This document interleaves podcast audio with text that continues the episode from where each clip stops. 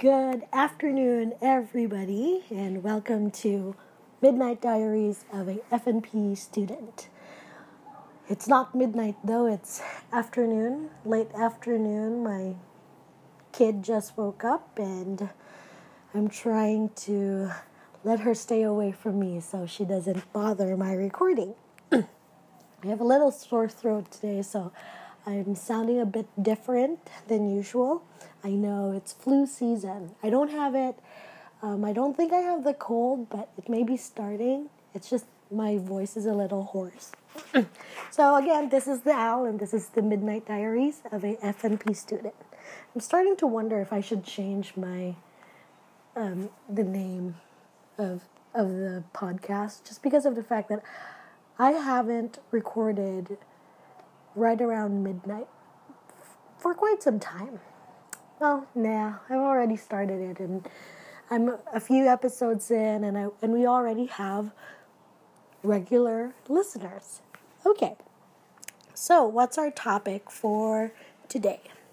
So this is actually related to my class, and I've been reading about it. I'm preparing for a quiz, and it's about malpractice and the benefits of having your own malpractice insurance. So, one of the things that um, I've found out from the readings is that malpractice, um, being sued for malpractice as an APN is quite less frequent compared to physicians and physician assistants. Now, I'm not sure if um, newer data is available. I have been on Facebook groups and um, a lot of nurse practitioners doing independent practice or having their own practices have said that there is one company, in, insurance company, that has increased their prices by about 35%. And in that conversation, I usually just read their conversations, their FB um, chats, and one of them said that it's because there's more APNs being sued now.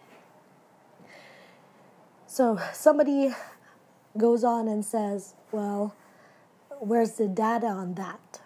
Somebody did comment and says, It's because of the fact that we have more numbers now as nurse practitioners. I believe we've hit about above 200,000 mark. I know ANP was saying um, we we're celebrating around 240,000 NPs, which is a whole lot more than was than was expected around 2007. So the since we have more numbers, there's more numbers.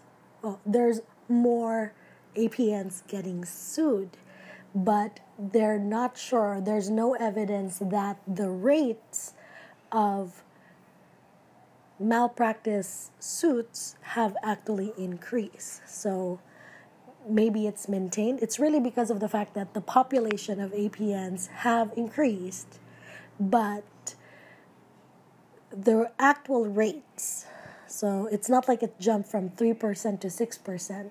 That's rates. So it's it's just the fact that there's more APN. So relative to the population, there's now more malpractice suits because there's more of us. I don't know if you got guys got that. So I'm actually trying to find that information, but um, I think for my class purposes, they're wanting us to learn why it's important to get malpractice insurance. And I know that as a student, before going to clinical, I have to get my own malpractice insurance. I've already been looking, and I'm thinking I'm going with one company that's much cheaper. But at the same time, our textbook is telling us that if you do get your own malpractice insurance, there are two different kinds. The one is the occurrence um, and the other one is claim based, and they recommend getting the occurrence based, which means that you're covered all throughout. Um, so it actually, um, as long as you're covered during the time that you had insurance. So, for example, if you were working in 2012 somebody well 2012 is too far out. 2015 so if if you took care of somebody in 2015 and now they're suing you for the care that you gave them 2015 as long as you were covered then your occurrence based malpractice insurance will still could still be activated. But if you're claim based if you have a claim based malpractice insurance then that means that you're only covered for the time that you're that you have the coverage so like right now. So if if your current term is from 2016 to 2018 the the claim needs to be right around that time that you're covered with them. And so if you do have claim base for example if you move to another office to be able to cover the previous uh, time then you'll have to get tail coverage. I still need to learn more about these terms. I hope I actually got it right. um, so, why is it important to have your own malpractice insurance? Because you want to cover your back. That's what I'm guessing. So, one of the things I've read in my textbook is that if you are going to just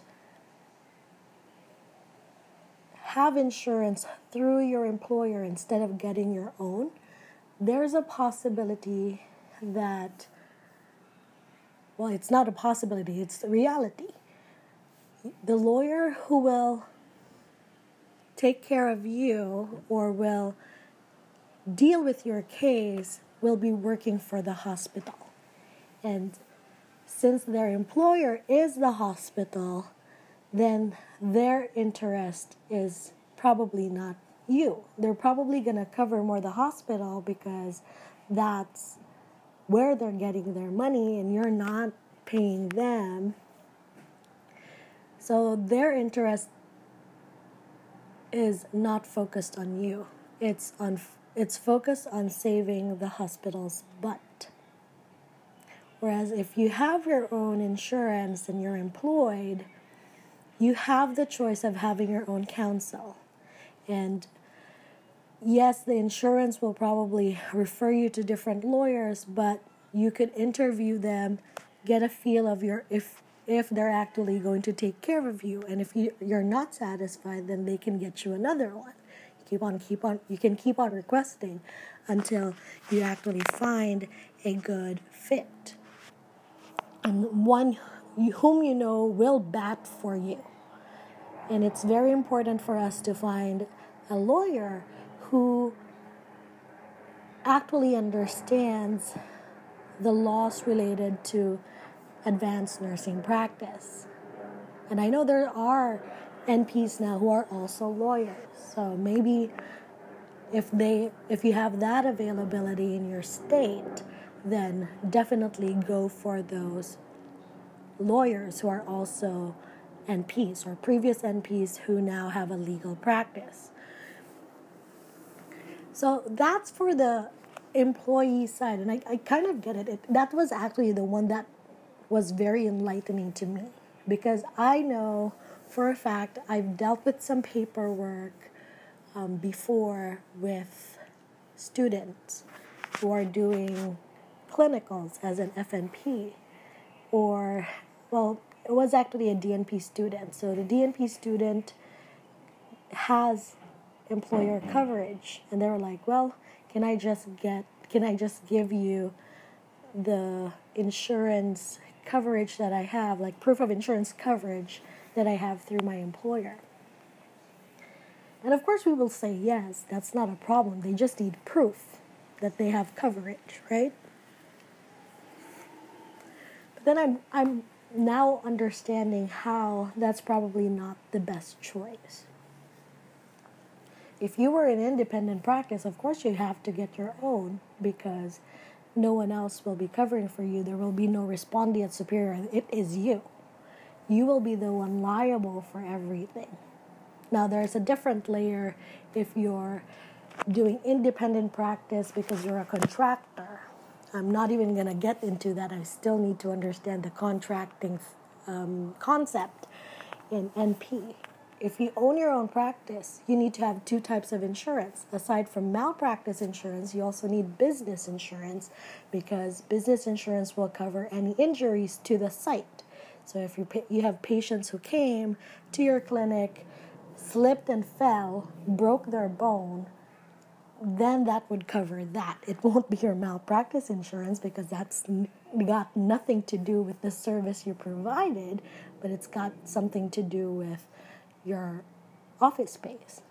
So that's something I also learned um, just watching or reading through FB comments. So I'm actually getting a lot from FB if you notice throughout my episodes.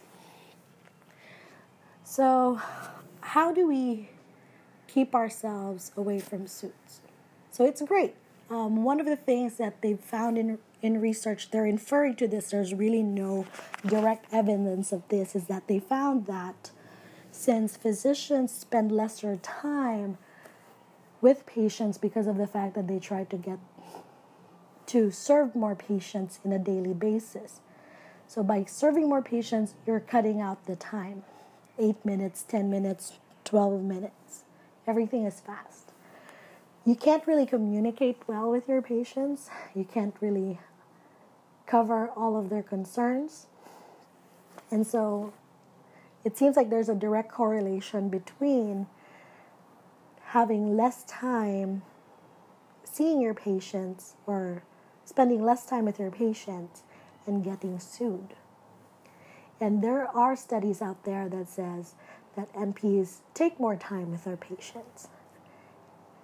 And so I'm thinking that, well, maybe it is about spending time with patients. If they feel like you care because you spend time and you listen to them, then they're less likely to sue you because they're satisfied. Even if you probably didn't really solve their problem, but because you cared, then you actually touch them in some ways.